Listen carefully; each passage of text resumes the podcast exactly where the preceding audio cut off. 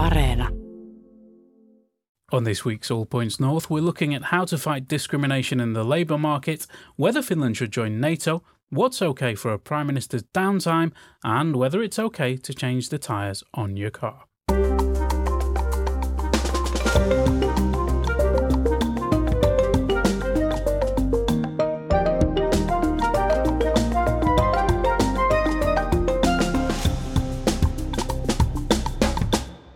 Hello and welcome to All Points North, the podcast that's always even-handed.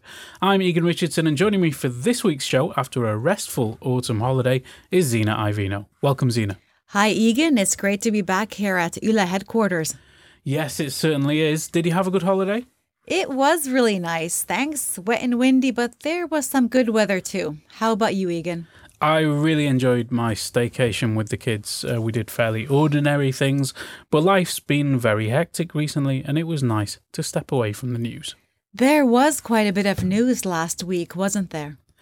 There actually was, and we should thank Ronan, Mark, Eddie, Carita and the rest of the team for covering it. The big scandal, if you can call it that, was, of course, the Star of Africa game. You say scandal, but I'm not sure that applies here. It all started at the University of Helsinki when geography students set some of their society members a challenge based around the Star of Africa or Afrikan Tahti game. Now, this is a game designed in 1951, and it doesn't always sit right with the modern world. I have to say, it's pretty dodgy, especially if you didn't play it as a child. Yes, it's a game where players move around a map of the African continent, digging up gemstones and other treasures before hot-footing it back to Tangier or Cairo. There are some place names that look just wrong, such as Slave Coast, and it generally gives off a very colonial vibe. Now, an exchange student drew attention to these geography students and their game and recorded an Instagram video criticising them and asking for consequences while suggesting people shouldn't play the game anymore. And then the tabloids wrote story after story outlining the controversy as it just ran and ran. The game does seem outdated and questionable, but to many Finns, it's incredibly dear. They played it as children and it's a cherished memory.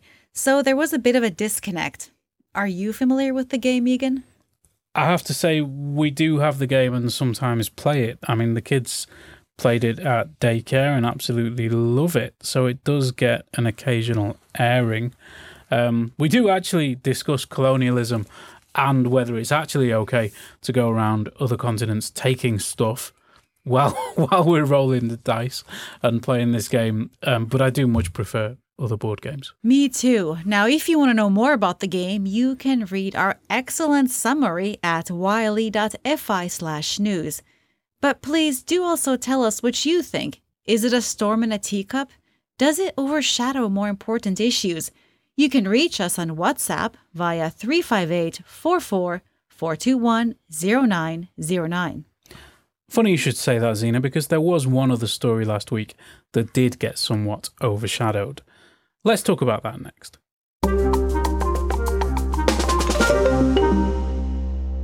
So last week we saw a minor scandal when it was claimed that Helsinki University's theology department had alerted certain students to the possibility of applying for a job teaching Islam in a primary school.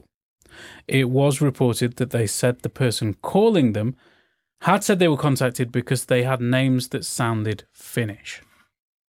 The theology department apologized for the incident and said it was investigating what happened.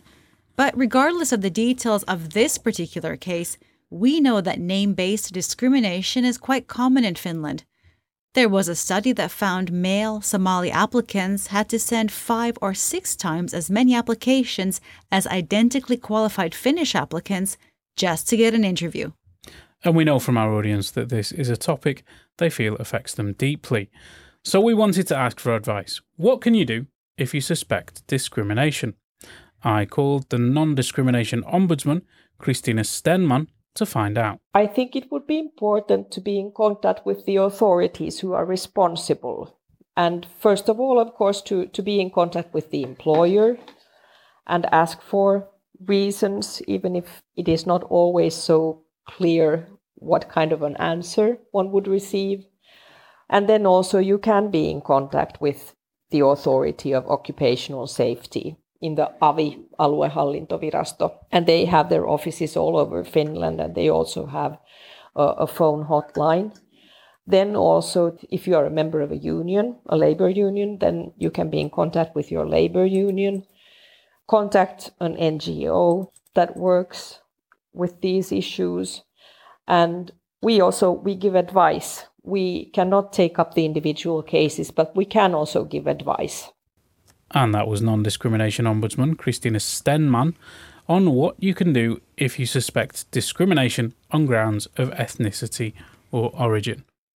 That's all very well, but it sounds like a complicated path to getting anything done about this.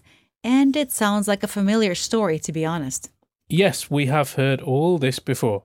But it's worth recapping what the situation is if you suspect discrimination on the basis of background, disability or ethnicity. First, you need to complain to the local state administrative agency, or AVI for short. Then they decide whether they will take your case further. If they do, you can go to court to fight the case. If the court rules in your favour, they can punish the employer, but if you want compensation, you then need to go to court again to get another ruling. So what you're saying is you have to win the case twice, and that seems like quite a big obstacle for most people. There aren't many cases and not many rulings like this, and even if you bring a case, there are quite strict deadlines for applying for compensation, so many people miss out. There are moves afoot to change this. The government says it's bringing legislation that might make it easier to complain about discrimination on grounds other than gender, but it has not yet been approved. One change under consideration is that applicants may be able to ask for a rationale for a hiring choice if they didn't get the job, and employers would be obliged to provide it. At present, you can ask for that if you suspect gender discrimination, but not if the discrimination is based on some other protected characteristic. So that legislation is due to go to Parliament later this year, and I guess there will be consultation rounds too? Yes, that's all in the works, and the Ombudsman was keen to stress that although there is discrimination in Finland, and we don't yet have the best tools to deal with it, things are slowly improving. We have employers that at least are piloting anonymous discrimination. We have employers that also actively seek to have affirmative action also, so that they diversify their staff. So there are also some positive moves, but the development is quite slow, too slow. And that was Kristina Stenman telling us about developments in working life. She did mean anonymous recruitment there rather than discrimination.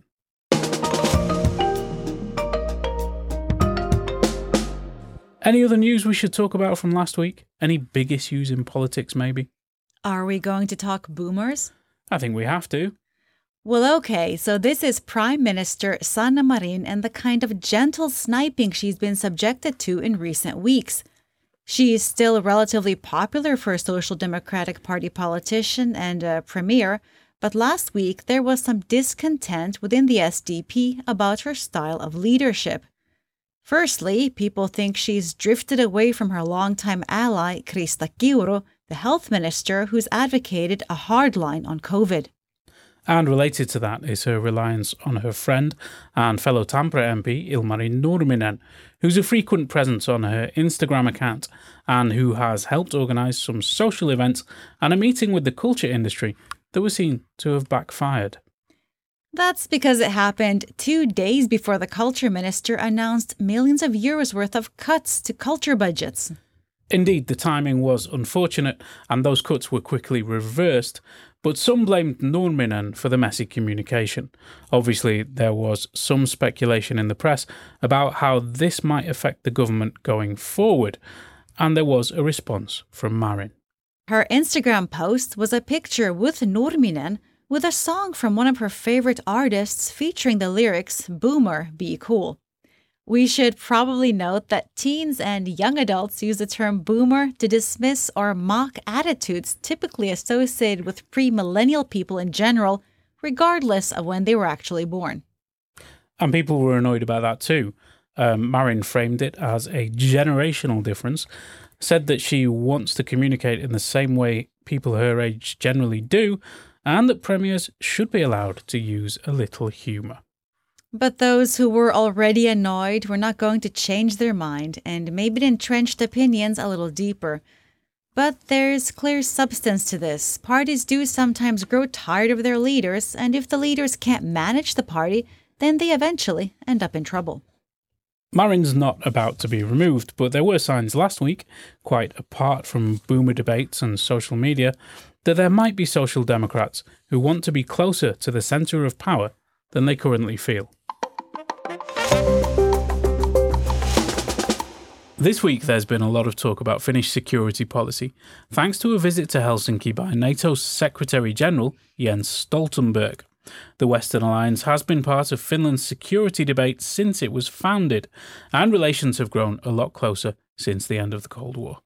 It's all about Russia, isn't it? Isn't it always? That's the dilemma at the heart of Finland's foreign policy, and it hasn't changed that much since independence. How close to be to Russia, how close to Western powers. And Finland's unique position has brought some benefits down the years.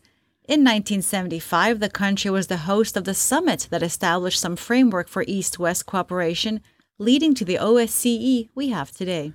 And of course, President Sauli Niinistö is very keen to see some kind of repeat when the 50th anniversary occurs in 2025. Was he talking about the Helsinki spirit? How did you guess? Now, for those of you who don't follow the president's speeches as closely as we do, that is presidential shorthand for that 1975 meeting, and it's all part of the campaign to do more East-West diplomacy in the Finnish capital. It's been a theme of his recently, whenever he's addressed an audience in English, and he didn't disappoint on Monday. What comes to NATO-Russia relation, deterrence, I think is in good place, but the dialogue, as we have heard, is not working very well. I have, with my discussions with Russian leaders, always tried to point out that it is important that there's a Russian-Western discussion going on, West in this NATO, EU, whatever. And I will continue keep advocating this kind of position because it reflects the Helsinki spirit. And that's what we need now. And that was President Sauli Niinistö on the importance of dialogue and, of course, the Helsinki spirit. We do roll our eyes a little when the spirit is mentioned, but there's a serious point there. He wants to cement Finland's place as a mediator between Russia and the West, and he's doing his best to remind everyone that Finland has some expertise in this area. They really do. There was a lot of warmth in the press conference this week. Stoltenberg is leaving the job next year, and so he's keen to leave everyone on good terms. But Finland is also as close as you can get to NATO, really, without being a member. Now, there's always an elephant in the room here. Finland isn't a NATO member, and polling this week showed there's little support for changing that, even though polling also showed a big jump in the numbers that regard Russia as a threat. So while Finland can join NATO missions, and NATO commanders like having Finns around, the country is not treated the same as other countries that are actually in the alliance. But there are significant potential downsides to membership. Finland would be obligated to join other conflicts if distant countries were attacked, and Russia has promised a strong reaction if there was any move to join the alliance. The anti-NATO argument is that Finland has defended itself alone in the past, so I wouldn't necessarily need help in the future. That's the calculation, but the offer from NATO is clear. Sometimes this issue is left untouched, but this week Hanna Grosten-Lattinen of Iltalehti explicitly asks Stoltenberg how much help NATO really is to non-member countries like Finland. Finland is an EOP partner for NATO. What would NATO do if Finland was attacked militarily? And would NATO help Finland militarily? So Finland is a close partner, and we work together with Finland, we exercise together with Finland, we have increased what we call interoperability, the ability of our forces to operate together, to communicate, and we demonstrate that in both NATO missions and operations, but also in big exercises where we exercise and train together. This is important. NATO has also increased its military presence in this region, in the Baltic Sea region, especially with the battle groups in the Baltic countries and with the air policing in the Baltic region, and also with more naval presence in the Baltic Sea. And then we also know that Finland has a strong defense, has a strong and very capable armed forces. And of course, all of this together matters for our security. It's important for Finnish security, and it's important for NATO. But of course, there is a difference between being member and not being member. And the difference is that Article 5 of the Washington Treaty, our founding treaty, that states that an attack on one ally will be regarded as an attack on the whole alliance, on all allies. That collective defense clause doesn't apply for Finland. That's the difference between being a member and not being a member.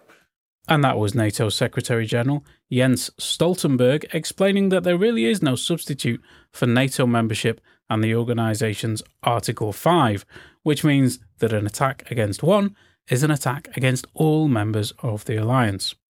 That's only available to members though, and Finland has to decide that for itself.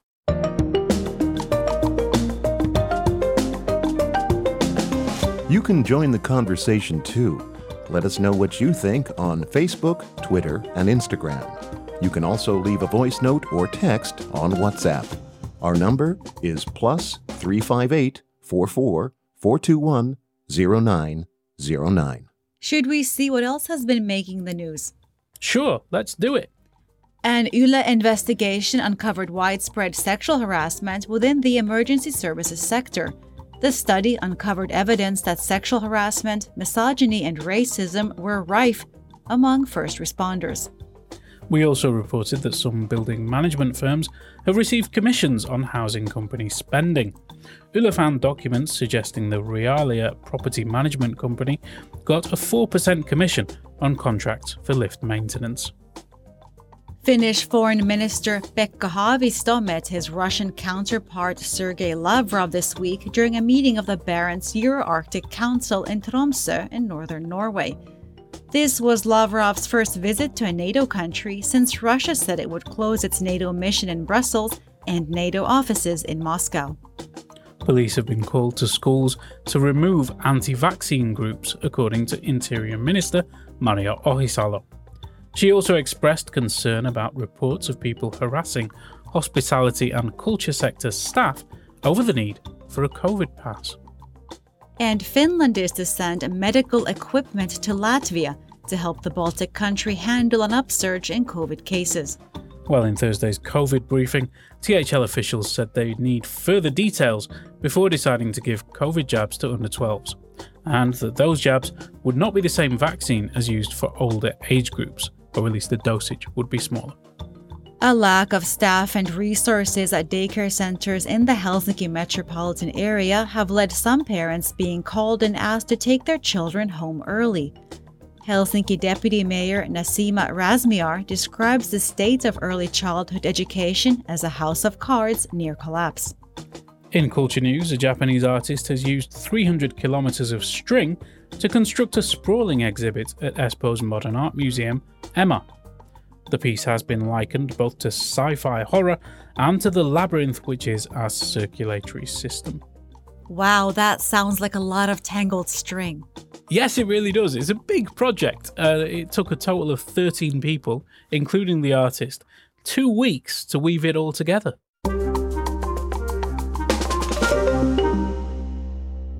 So tell me, Zena, have you changed your tyres for winter? On my car? No, not yet, but I know it's time for that chore soon. That's good. As we know, you have to have winter tyres on your car if the weather conditions demand them between the 1st of November and the 31st of March every year. Did you have any special reason for bringing this up, or...? Well, actually, yes. As you know, but our listeners don't, my week has been a little disrupted by the tyre change appointment. Now, I took my car to the garage where the tyres are kept, but it turned out they had lost the tyre bolt. Now, that's a little bolt and a tool specific to my car that ensures nobody else can remove the tyres. Isn't that ingenious? It is indeed. And personally, I had no idea this thing existed because obviously I don't change the tyres on my car. I don't go near it. But the garage had lost these bolts and they were unable to change the tyres. So I had to go to the manufacturer service centre to get replacements. What a pain. It really was. And the banality of my motoring incompetence is not remotely exciting or interesting to our audience, but there may be some useful information here for somebody if they've forgotten that they need to do this soon. And I'm sure that there's a better way to manage this tyre change rigmarole. I mean, I did pay the garage because I thought it would be easiest to keep tyres there, but now it seems that actually it's quite a pain anyway if something goes wrong. Maybe there's some kind of solution. I don't know. I've heard of all-weather tyres, but I don't know exactly what they are. So please do send us tyre changing tips, as we, or at least me, I clearly need them. The number is +358 44 421 0909. And of course, if you're cycling through the winter, you want to get your studded tyres on as soon as possible. New spiked tyres require some riding on tarmac before they're properly functional, and you can't do that when the snow's already here. So this week on WhatsApp, we've had a lot of spam messages from people trying to sell us stuff from their factories. It's gotten to be quite a problem, actually. Did you pick up any bargains? No. I was tempted by the exercise machine and the e-scooter, but no, I managed to resist the urge to splash out. That's a shame. But please, if you have an issue you'd like us to raise, do get in touch via WhatsApp. The number is +358 44 421 0909. And if you have any offers on Christmas presents that we'd like to purchase, then of course you can also send those. Only joking, please don't send those. We're not in the market for buying anything via the Yle News WhatsApp. But we are actually in the market of regional election coverage. As you know, Zena, we're doing a Twitter space next Wednesday with Hannu Tikkola from the Yle Politics team. He's going to answer all of your questions about the regional elections, if you have any. The regional elections are due in January and most people can vote. So please do get in touch. The event will be at 11:30 in the morning and we will pick up the best bits to include in the podcast as well. So please get in touch. The number's +358 44 421 0909 and we'll do our best to answer all your questions. And I think that might be all we've got time for today. Any special plans for the weekend, Zena? Yes, are you kidding? It's Halloween this weekend. I'm glad to hear you're enjoying the most frightening time of the year. I'll be working, which hopefully won't be too scary, but I may get to visit the book fair at some point, and I'll try to watch the conclusion of Veikkausliiga on Sunday, which does coincide with my shift, actually, so I may be able to combine work and pleasure. And since this autumn has been punctuated by one cold after the other, I'm looking forward to watching the BBC's documentary The Truth About Boosting Your Immune System. You can stream it on Yle Areena, of course. I'm guessing Halloween candy is not exactly beneficial to boosting our immunity. But I'll definitely check out that documentary as I'm up for anything to improve our chances of fighting colds and infections. Me too. I'd like to thank Zena for joining me today, Mark B. Odom for producing the show, our sound engineer Laura Cosso, and of course you, our audience, for listening to and supporting the show. Don't forget to like, subscribe and leave a nice review and to check out our website at wiley.fi/news. Bye! Bye!